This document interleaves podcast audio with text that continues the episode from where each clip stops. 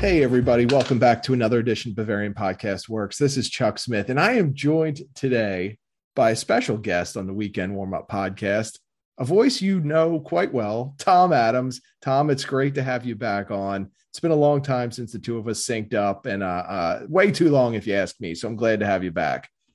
Dude, it feels like it's been like freaking eons. I would have used a different word there, but I don't want to, you know, have to slap the explicit language banner on our podcast. But like, holy crap.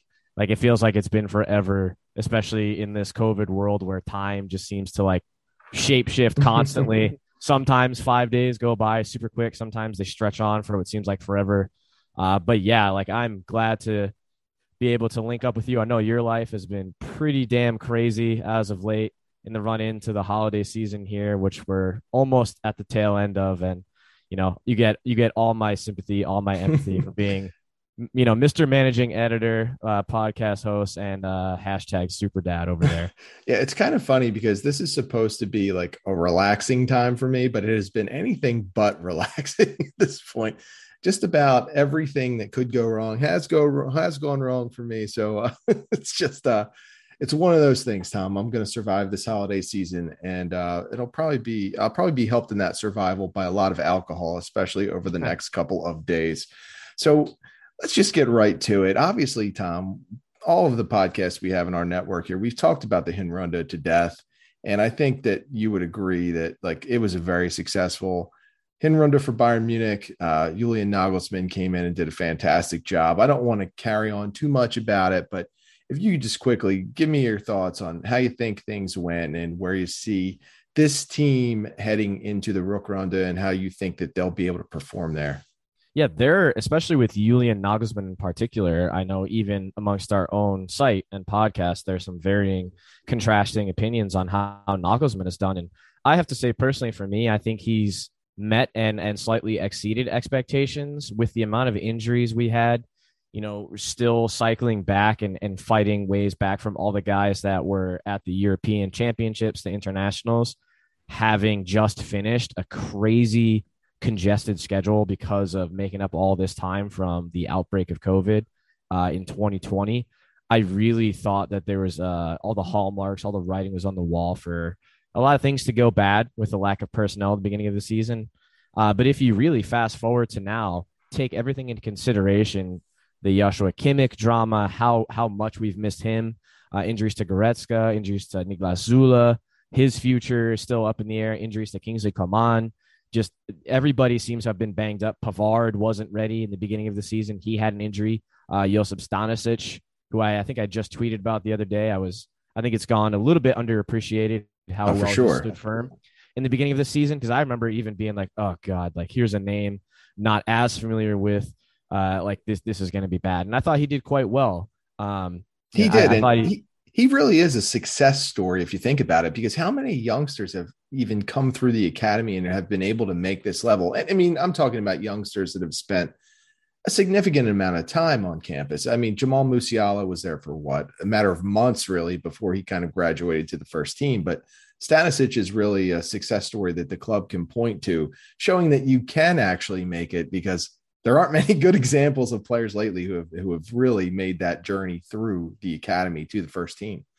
Yeah, and if you a lot of it too, Chuck, was out of necessity. I remember I was double checking a few little uh, semantics, you know, factoids yesterday at the time of recording. Now it was yesterday. I was asking you on Slack. I'm like, hey, like, refresh my memory. What was the situation with uh, Martin Demichelis, Danny Schwarz? You know, why did he um, go off and do his own thing? And you hit me with the details, and it just clicked in my mind. I'm like, oh yeah, like after we started training after the two month break from COVID, like Hansi Flick, out of necessity, he called up a bunch of guys, right? And like that's you want to talk about uh, youth players and reserve players being integrated with the senior team. It's like even then, some of them were noticed almost like not by accident, but by happenstance. Like had the pandemic never have happened and we were on the normal schedule, like we There would be not no Josip Stanisic. seriously, man, like we might not have gotten that look, but like we were the walking wounded. Uh, we were dealing with everything at the time. Lewandowski was just coming back from that knee capsule injury that he suffered against Chelsea that season. So like all those moving parts, I think we can just kind of kind of have to sit back and say, you know, that was the silver lining among other things. Obviously, winning the treble right. is, is another uh, silver lining and getting Lewandowski back when we did. But even still, yeah, just to to kind of tie that thought together with all the things that we've had to take into consideration, I think it's been a good season. There's been those rare blemishes, obviously the five 0 at Mönchengladbach in the DFB Pokal, getting knocked out early. Uh, once again, is definitely not what uh, Oliver Kahn, our front office, and Julian Nagelsmann had in mind. But you know, those matches happen, and the susceptibility for those ma- types of matches, those uh, those doozies to happen in a season that's so congested, still, uh, you know that that's that that susceptibility is always going to be there. And you know that egg got cracked, and you know what? We responded well. I remember like tweeting several times. It's like we just always seem to do very well responding to a loss, and especially like an embarrassing or a shocking loss that nobody expected. And we did just that. And what is it? Uh, nine points ahead uh, yeah. during the winter pause of Borussia Dortmund. That's another story.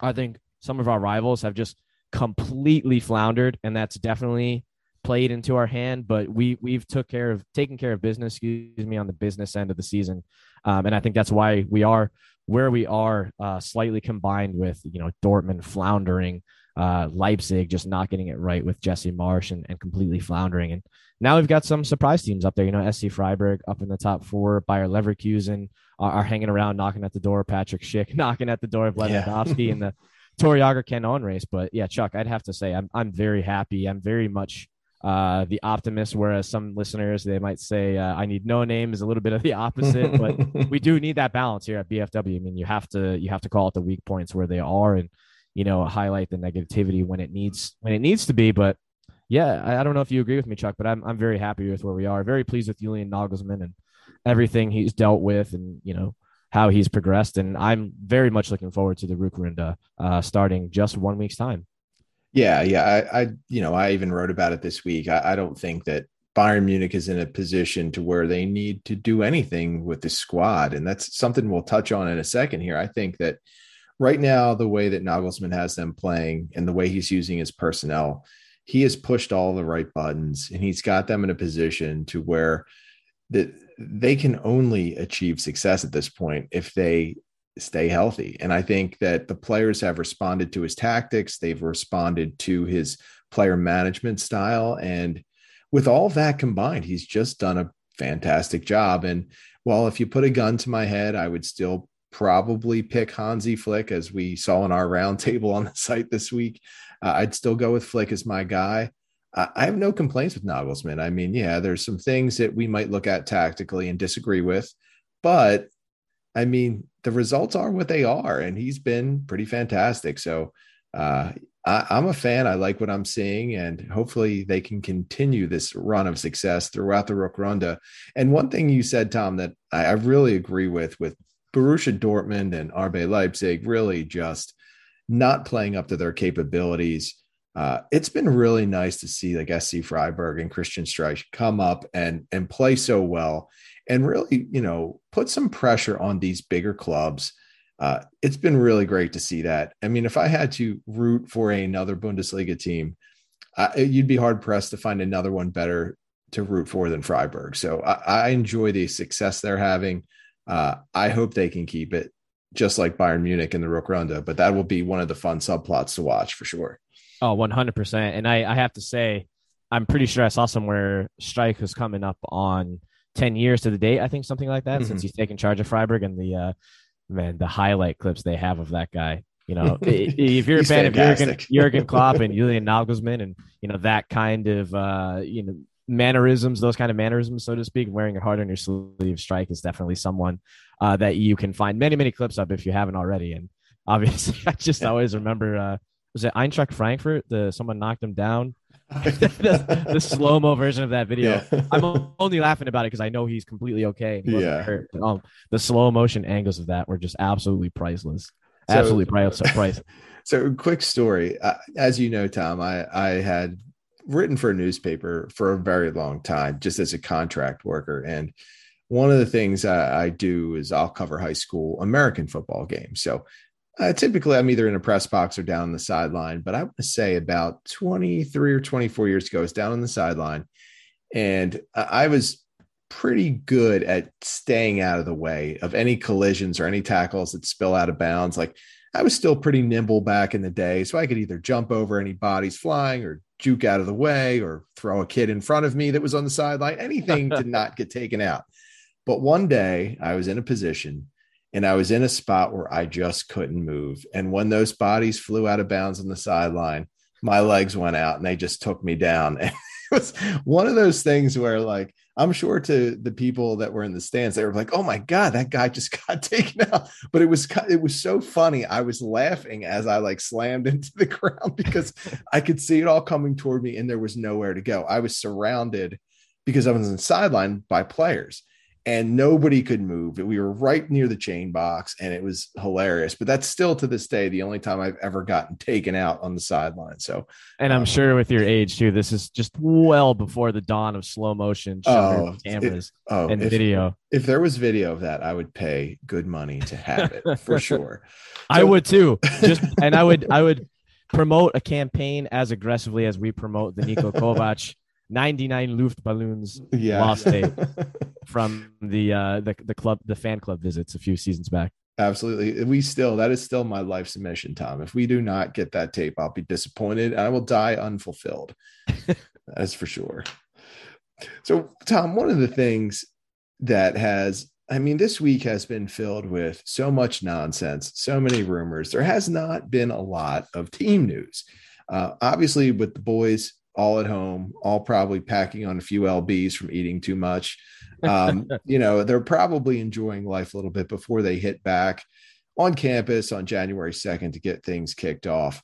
But the almost the entirety of the news that's come out, aside of Robert Lewandowski and his trip to Dubai and his the award ceremony for the Globe Soccer Awards, um, you know, Lewandowski generated quite a bit of content for all websites with that, some of his quotes and just the overall ceremony. But the big thing has been transfer rumors, and it has been insane where we're seeing names that we had never seen previously attached to Bayern Munich all of a sudden showing up. So I wanted to take this time and bounce some of these names off of you. Now, I'll go on record first as saying, I don't think Bayern Munich needs to add anybody. I think that they're perfectly set up how they are. I think they've got great depth. I think Julian Nagelsmann knows that he does not want too big of a team. And he might be teetering on the edge of that right now, given how many good players he has who aren't seeing regular playing time. So I don't think they need anybody, but we'll take a look at some of these names. And I just want your thoughts on what you feel about some of them. And the biggest one, Tom, that we've seen Leeds United winger Raphinha, who I, I, listen, I don't watch too much Leeds. I know what people like you have told me. I know what I've read, and I understand he's a very talented player. I get all that. The price tag of 50 million euros, uh, not so much. And I don't think they need another wing. But Tom, you watch a ton of English football. So tell me, what do you think about Raphinha? I do, I do, and as much as I am a huge fan of his, I do agree that this kind of came out of nowhere, and especially at a time when you know, most of the headlines sur- surrounding the narratives for Bayern transfers are revolving around, you know, uh, the board is saying we never, we, we don't plan on go, making a move for Erling Haaland at any point. Uh, then they'll flip flop and say there's a shred of, you know, possibility that that might happen. Uh, are we going to extend Lewandowski for another two seasons? Uh, so much just revolves around those two. And this one just seems to like pop out of nowhere after our front office had remained pretty adamant that there really wasn't going to be any incoming business, at least during the winter transfer business. I know we might get to some outgoing transfer business uh, just a few moments. I think most Bayern fans know by this point that there is going to be some outgoing business uh, on our end, but I think he's a fantastic player. You know, Leeds have been very unfortunately with COVID outbreaks and injuries. I think, you know, in their 4 1 loss to Arsenal recently, they had to field a 15 year old, which is pretty ridiculous. I think he wasn't even someone who regularly starts on on the reserves or uh, one of the youth teams, if I recall correctly.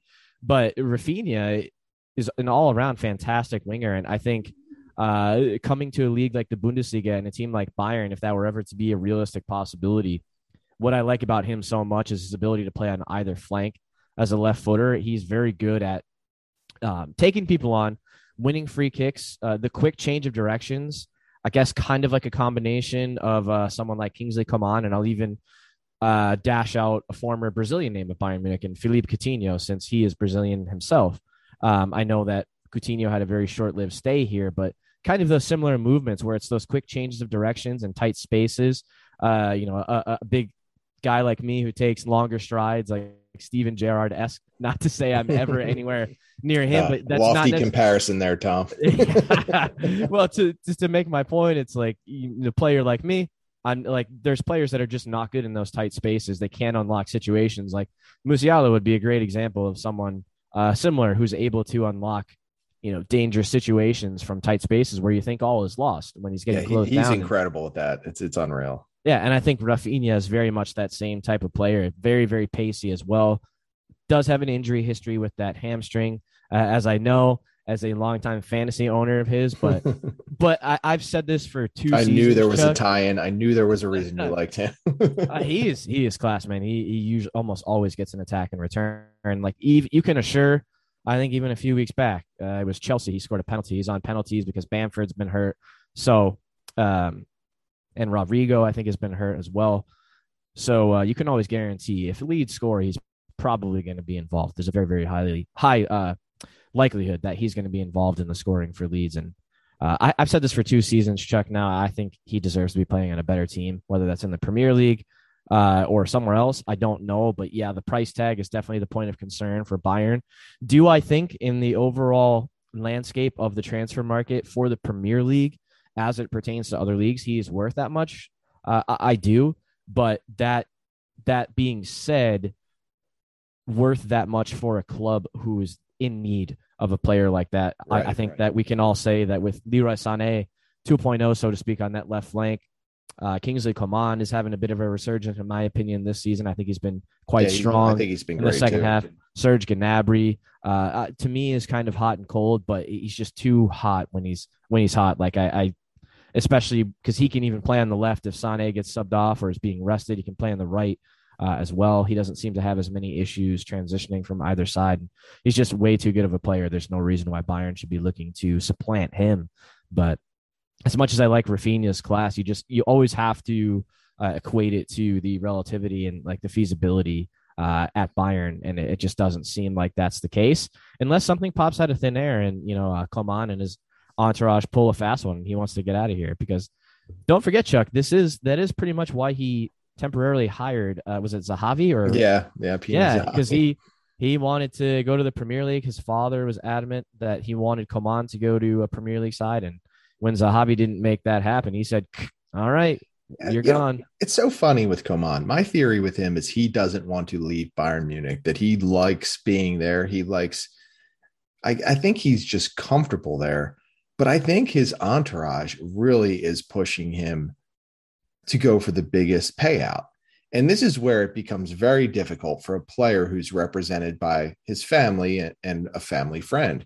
Uh, you know, what the player wants is not necessarily going to line up to what the family wants. And we've seen it so many times, whether it's with football or you could go to America and you could see it in baseball or basketball or hockey, where you see when families are involved, it often does not end well. And I think for Coman, he's never given any indication that he's unhappy, that he doesn't like Bayern Munich, or even that he really wants to leave. A lot of the statements we hear from him are pretty vague you know, well, I'm thinking about a future in the Premier League or something of that nature, but we never hear him outright say he wants to leave. So I think this is a lot of, I think it's a lot of nonsense from his camp, to be honest. But we'll see, you know, how he reacts to it because I don't know. It's it's very difficult to say no to your family, and he may be in that position. So we'll see what happens with him. And like you talked about with Raphinha, he has so many good qualities, Tom, but uh, I just don't see the need. And I would say the same thing about uh, Antony from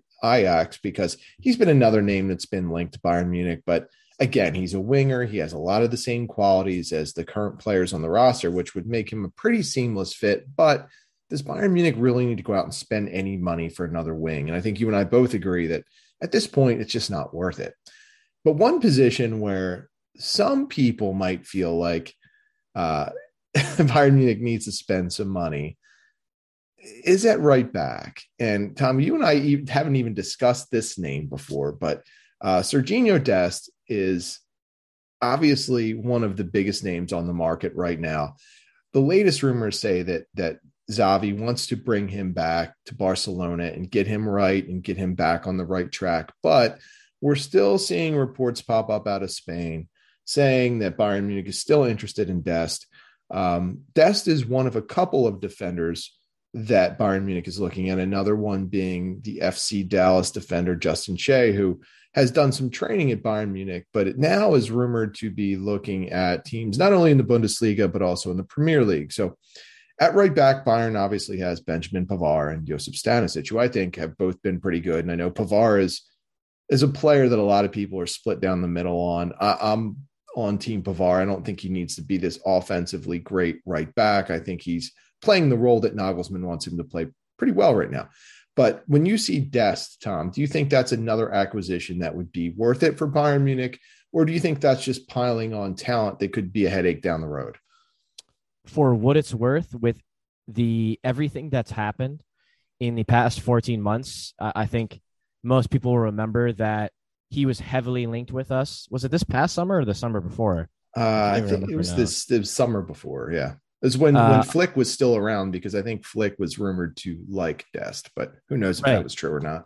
Um, uh, along with Norwich City's Max Aarons, those right. are like the two big uh defensive targets that Bayern was after. And he ultimately said, you know, he came out and said he always had his heart set on Barcelona. You know, this was before their, well, it, their financial collapse may have very well have been unfolding at the time, but right. it wasn't publicly known. He didn't how help. bad how bad the situation was, and yeah. you know Bayern was another club. It was pretty much between Bayern or Barcelona when it came down to it, and he chose Barcelona. So, for what it's worth, capitalizing on the situation, sitting back and assessing everything that's gone on, we very well might be able to get him at a premium based on everything that's happened because Barcelona are in a situation where even I was left scratching my head when they announced the acquisition of Ferran Torres from Manchester City. I'm like, how is this club spending any money right now? Right. Right. I mean, they are in such dire straits, but now we see they're looking to offload uh, potentially guys like Dest, uh, Ousmane Dembele, who said he's Coutinho. not going to renew his contract. Coutinho, I feel terrible for the guy. Uh, should I should have just listened to Klopp? He said you stay here. They're probably going to build a statue after you one day. You go somewhere else or just be another player. And, you know, look at what's happened. Liverpool has a Premier League winners medal and UEFA Champions League winners medal. Not going to toot my own horn too much there, but, you know, I, I, think that situation pretty much describes itself. And Coutinho is a fantastic player. And, you know, I hope he lands on his feet somewhere. But, but Chuck, with all that considered, you know, if we're able to get him for cheaper than he was being touted for back two summers ago, that's not a move I'm not willing to make. That's something that's definitely going to interest me, and I'm sure Hasan Salihamidzic will be looking at that too. Uh, and Chuck, you're also forgetting a little bit of a elephant in the room, and no, that's not a fat joke, even though we've had uh, hashtag Fat Süle uh, in the news before. But Chuck, he's been a, a, pretty damn good right back when he's had to feature there. Agreed. So, so yeah. I would say that a lot of this also hinges on his future because he seems to be the one that's that the clock is ticking um, at its tightest. I don't even. I was just trying to make a phrase, but he has the shortest clock left on his contract. It's ticking. We still don't know what the hell is going on. We hear different rumors about it every other week.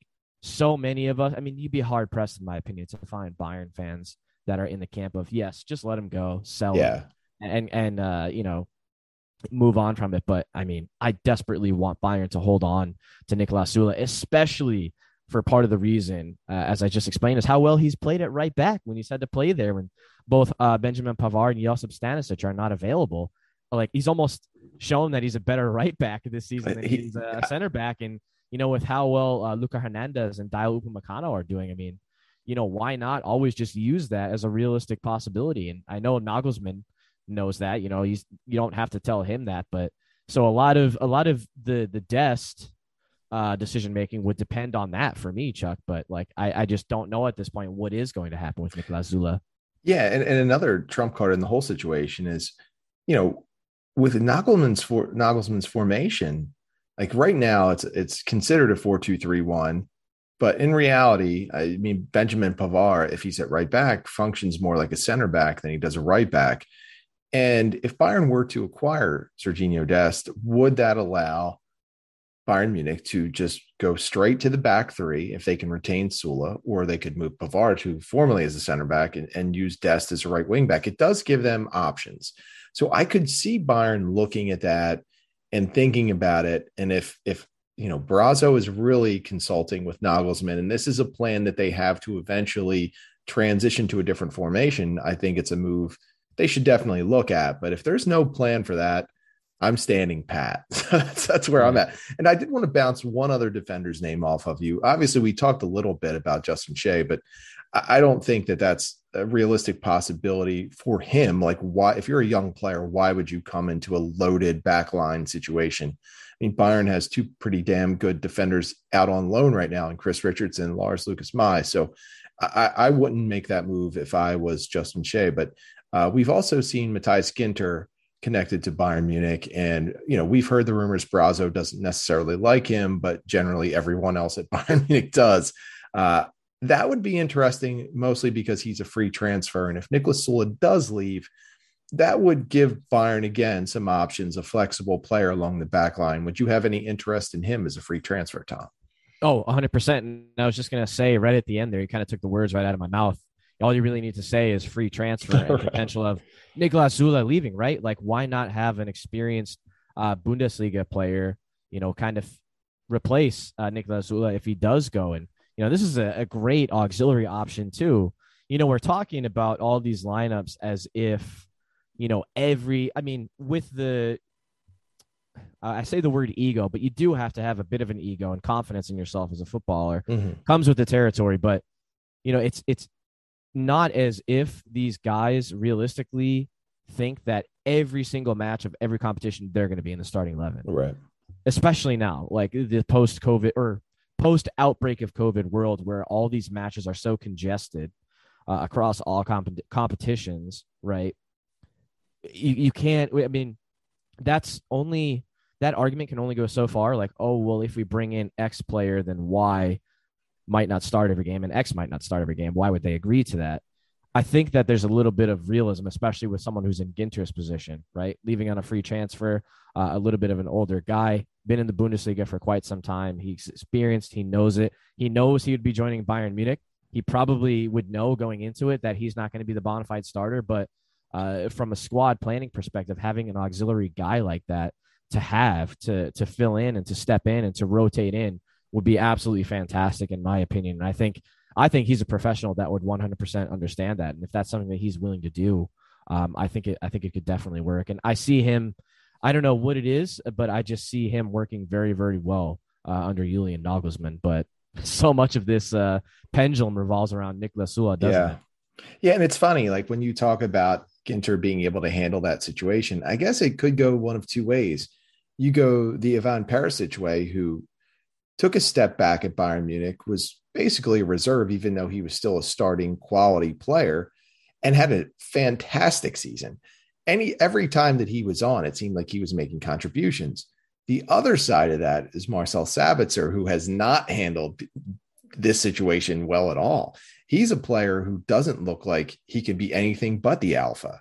Yeah. And that was even more surprising because of the continuity yeah. of the experience with Nagelsmann at RB Leipzig yeah, he looks like a completely different player. And and to me, the move for Sabitzer isn't working out. And that's that's something I specifically am going to keep an eye on the second half because I think he's a fantastic player. I just don't think he can play at Bayern Munich well, now. And that's the other thing, Chuck, right? So the honeymoon period for Sabitzer, even though we got him for a great rate, is still going to be a little bit shorter from the price tag than it would be for a free transfer. Would you not agree? So that's sort yeah. of the luxury uh, from our point of view is like, uh, I mean, would a low weight, not not completely conflated and high wages, free transfer? Okay, if it doesn't work out in the first three months, like what did, what are we really losing? Right.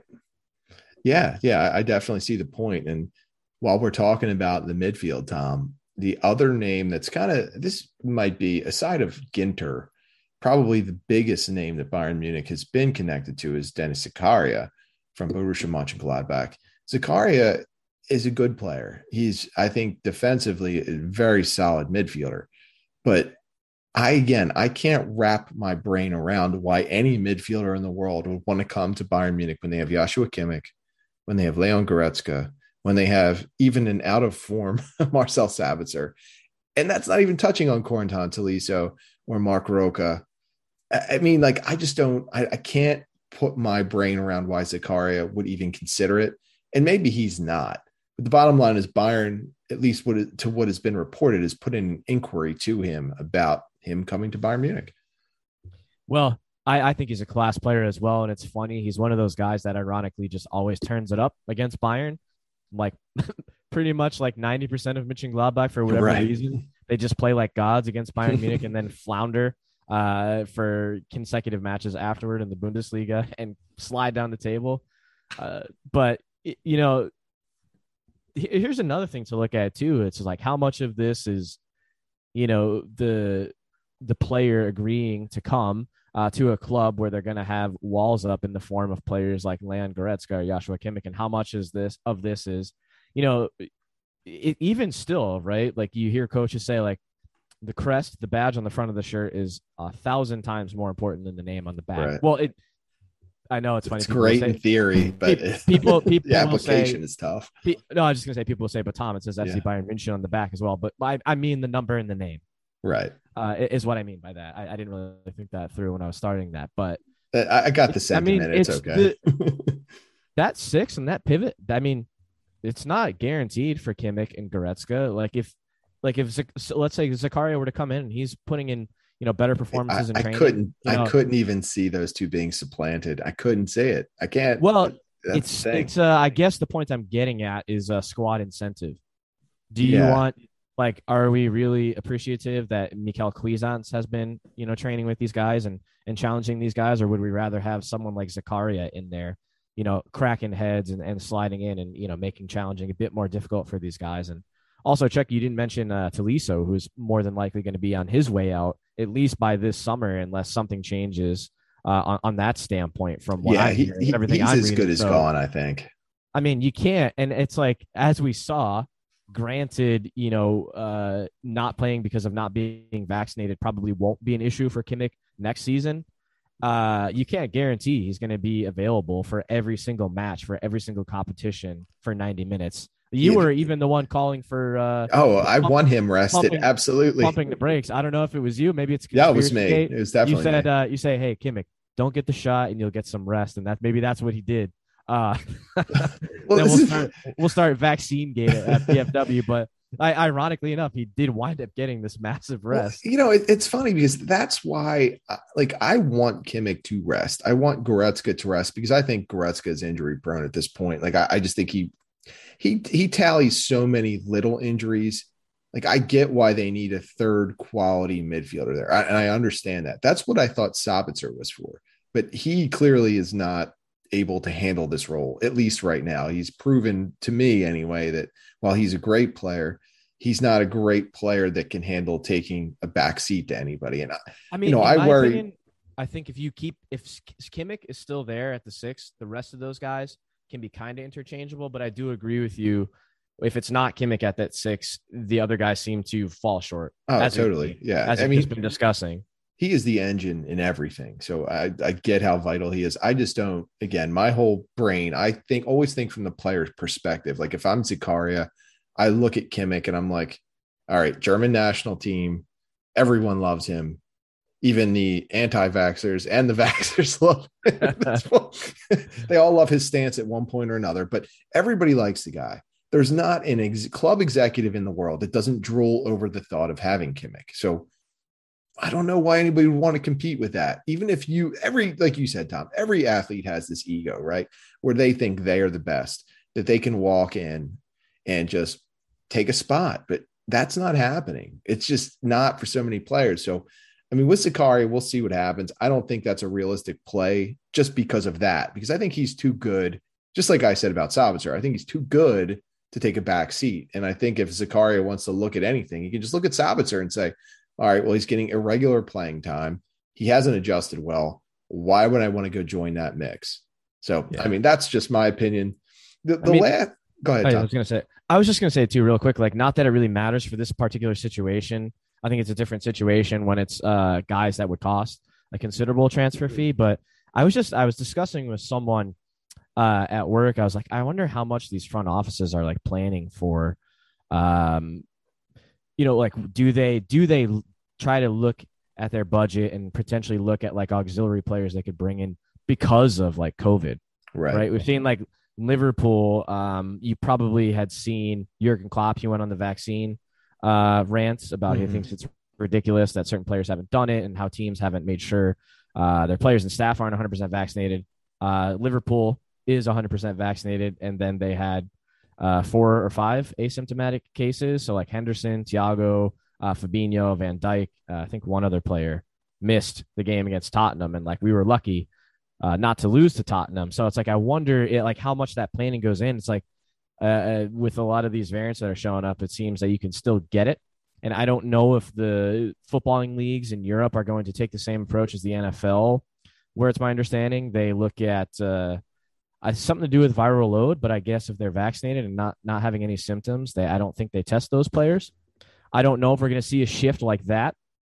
That's up to those governing bodies. But like Chuck, if you get that sort of question, like uh, do they when they're looking at squad planning do they look at those auxiliary options that say hey like any given week we could have like five to six players yeah. unavailable or something like that and you know it doesn't matter if it's against Borussia Dortmund or against uh, VfL Bochum like you've got to you've got to get the job done with what you have available yeah and that's that's one of those things where I'm sure that the clubs are planning for it but I'm also 100% sure that they do not want to extend their budgets to have to carry more world class type players. Yeah. because yeah, ob- obviously it's not going to be like a Zakaria or someone yeah. of that stature. We're talking lower lower ballpark of like, uh, wages and transfer fees. Right. I mean, I would hope at some point like if Bayern had a midfield crisis they would call up Taylor Booth and give him a chance or Torben Rhein, just because those have been the two most heralded midfielders, but I guess hopefully we never have to see that scenario and this is all just a play for them to uh, get me yeah. my license and get me over yeah. there so i can uh,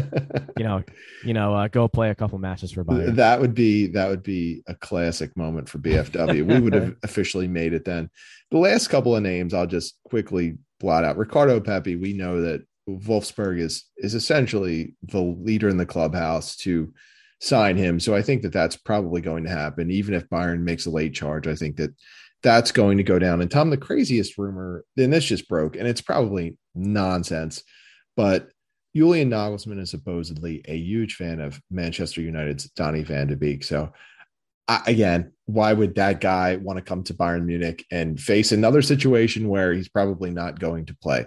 I don't know. I don't get it. But that's, uh, that's man. Just, I would I would just joke and say, hey, maybe his chances would be better since in the Bundesliga you can do five subs instead of only three. yeah, I mean, it's honestly, and I feel bad for him. Even yeah. even as a Liverpool fan, I hate Manchester United. I, I do feel bad for him. You know, all the clips of him throwing his chewing gum, his uh his warm up jumpers off after a third sub has been made, and he realizes he's not going on. Uh, I yeah, I, I do feel bad, but hopefully, maybe with uh being there, he might get some more minutes. Hasn't very much so been the case thus far. I know they did just have a COVID outbreak. They had to train. They had to, uh, excuse me, close Carrington, uh, their training ground for for several days, which Rangnick was complaining about. But um, yeah, I don't realistically see this at Bayern. No. But for, I mean, for Pete's sake, I hope that guy winds up somewhere, whether somewhere, it's still at yeah. Man U or somewhere else where he gets he gets minutes and he can showcase his abilities. Yeah, he needs a change of scenery for sure. Uh, you know, the other, I don't know if this is even big news, but uh, Niko Kovac at Monaco. Uh, I haven't seen it officially announced yet, but a lot of reports are indicating that he's about to be sacked. And the initial stories we saw indicated that he had lost the locker room, which we reported on. And it seemed kind of fishy because if you've seen the videos of him celebrating with the team last year, and you, like I don't follow them closely, but I follow enough to to read his quotes after games and just you know to stay in touch with that whole scene because we do cover the alumni. And I, never got the impression there was this mass unhappiness with the roster at monaco.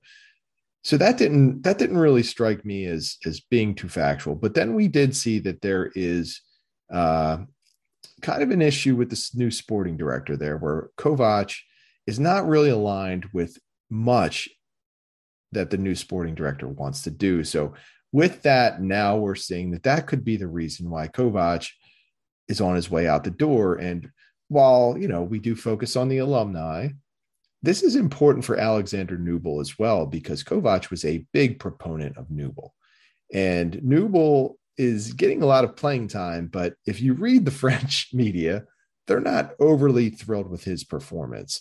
So if Kovac is sacked and if that becomes official, and it could be official right now, and I haven't seen it yet. Um, yeah, I was just gonna say, I think uh, L'Equipe and uh, RMC Sport, two big tabloids, I've seen it both uh, confirmed pretty much on, on both of those places. I think it's pretty much as good as done at this point. And then they're even trying to say Jesse Marsch has a sniff. Of, yeah, uh, yeah, that, replacing him, which would just be crazy. This whole that would be inter- crazy. interconnected web of uh, Bundesliga and former Bundesliga managers like musical chairs. yeah, it's it's something for us to keep an eye on. If you're a Bayern fan, obviously you've been following Manuel Neuer being excellent, you know, and, doesn't look like he's slowing down. Nubel, I think, is going to have to move on after this season, just because. I mean, it. I, one, I don't think Monaco is going to keep him for the second year of the loan, and I think he has no intention of being a backup to Manuel Neuer. Well, and how interesting that could get too, because Torben Hoffmann is is doing quite well at Sunderland Yeah. as well. I did. I saw him play in Philadelphia when when Bayern played Juventus, so I can say I was there early on with the uh, you knew, the you Ron knew. Torben Hoffmann train. So it's like Chuck, we had this uh, whole goalkeeper's web, right? Uh, Nubel and his agent, um, Backs is it Alexander Backs or Yep, Stefan Backs, yep. Backs. Stefan Backs, right? How I remember this, but what, just maybe ri- writing so many articles, but it's like pressing for a move, like forcing the issue. Um, and then Maurice Karius was even linked to come in and be a backup to Manuel Neuer. Then we finally get Sven Ulreich back. Now, Chuck, like refresh my memory. Was it was it Christian Früchtl who was really pissed about not playing and was very vocal about it, or was it somebody else? So Uh, and then like he, he forced he forced a loan somewhere and then hardly played. Yes, uh, that was I think he's back back with the reserves. Yeah, And So- so, and so like it's this whole web of keepers trying to get more minutes, and now potentially uh, with Hoffmann doing well, uh, Früchtl playing with the reserves, and Nubel doing well. Presumably, he won't get dropped by whoever takes over for Monaco. If they don't get their loans extended, uh, Hoffmann and Nubel, that is, they're all going to come back and wind up in the same be a spot. mess. See, hey, Neuer's just going to be, a, hey, welcome back, boys. There's the bench. the, the only one that's playing this all right, aside of Neuer, because he is the best to ever do it, is all right because he just sits back, he collects a nice paycheck, he has to practice, he works out, keeps himself in shape, and then he just gets to hang out and watch games. He's right on the sideline. It's great. That is a great life. I mean, that guy, he is like the prototypical backup quarterback in the NFL. Looks good, doesn't have to do much work, has a great living, awesome life. He is the he is the winner in all of this, Tom. It's not Neuer, it's not Nubel, it's definitely Sven Ulreich. The better question is: Is he on holiday right now, and where is he? He does he, he can do whatever he wants. He could go on holiday next week, Tom, because they're not going to need him anyway at this point. um, so with that, Tom, you and I are going to venture into something that I know that we're both huge fans of, and the season just ended of Curb Your Enthusiasm.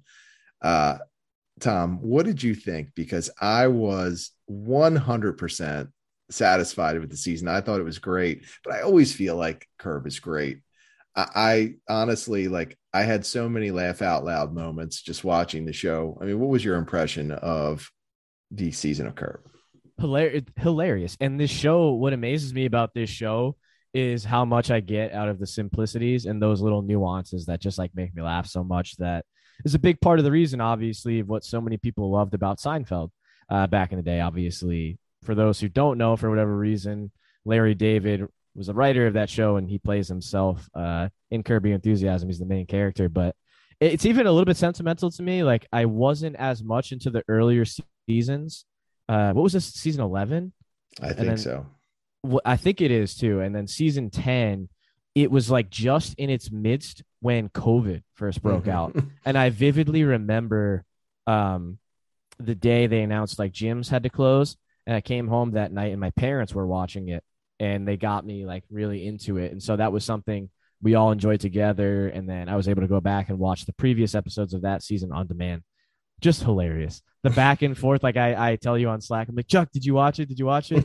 uh, like the back and forth between uh, Larry and Leon, I think is like absolutely hilarious about how Leon is always teaching him about these like little uh, nuances about people in his age bracket and you know Larry's adapting to it. Like I just find it so hilarious. One of my favorite things is like uh, Jeff. You know he wants oh, to get great. his wife that ex- that expensive yeah, Voss from the store, and then the Bill Hader plays all those like yeah. Eastern European dudes.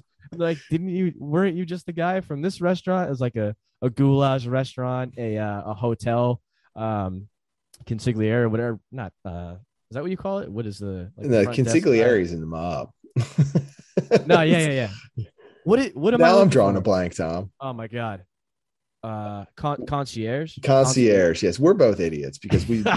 it's probably too yeah. late to be recording this podcast if we can't think of concierge. Yeah, yeah, yeah. yeah. No, Bill Hader's character was not in the mafia. I can, I can, uh, I can assure you that. But yeah, like Bill Hader played a bunch of these random Eastern European dudes. They, uh, you know, Larry and Jeff thought it was the same person, and uh, Larry, I think he offers to uh, buy a new vase because he winds up uh, breaking the new, the uh, expensive one that they wind up buying, and they have this whole little bit about uh, indecent gestures. And he's like, "Oh, you're supposed to say like I don't have to pay for it. I just offered to pay for it as an indecent gesture. No one ever accepts the indecent gesture, right? It's like inviting someone somewhere just to be nice, even though you really don't want them to come." and you know they probably don't want to come when they accept you. You're just like, oh crap, they've actually accepted. I thought that was hilarious. A little bit about indecent yeah. gestures, and then the uh, the back and forth about that. The byplay oh, just, between and the then the uh, oh my god, the best one. And I was thinking about it when we had a family Christmas dinner. Is like it's like you got to have the right person in the middle seat to carry the conversation. And Larry's just like the, they had the one boring friend is like, "You're not a middle seater. You're not a middle seater. Get out of the middle seat." that that is hilarious too. So yeah, overall fantastic season, Chuck. I was laughing quite a bit. Yeah, I mean, like I could I could just listen to the characters go back and forth the entire time. It's so uncomfortably funny and good. Uh, you know, I know it's not for everybody, but you and I have the same warped sense of humor, so we enjoy it. So if you're a Curb fan and maybe you didn't catch this season, go back. I guarantee you'll rip through it because it was so funny. You'll want to keep watching it uh, Tom and I definitely couldn't recommend it any more than we are right now. It, it, was it was fantastic. So, on that note, we will wrap this one up and close the show down. Uh, always, as always, we appreciate every download you you guys uh, give us to uh, listen to the show. Uh, you know, please support all of the shows on our Bavarian Podcast Works network. Uh, I think that all of the hosts have been great and offer a lot of different opinions, which is nice. Like, I don't think any of us really agree too much on anything, but even when we have a little bit of discourse, it's always done in a classy way because you know we're all about class here. So, um, thanks again for listening. You can get me at the Barrel Blog. You can get Tom at Tommy Adam seventy one. You can get our site account, which Tom runs. He is the best in the business at running a team site account. If it, I would put Tom's job doing that for BFW up against anyone. He's just that good at it. So you can get us at Bavarian FB Works. You can get I Need No Name at BFW BFWINNN. And you can always get Jake at Jefferson Fenner, though we haven't seen Jake in a while. So we might have to put out a missing report, persons report on him, uh, see if we can wrap him back into this. So thanks again for listening, and we will catch you next time.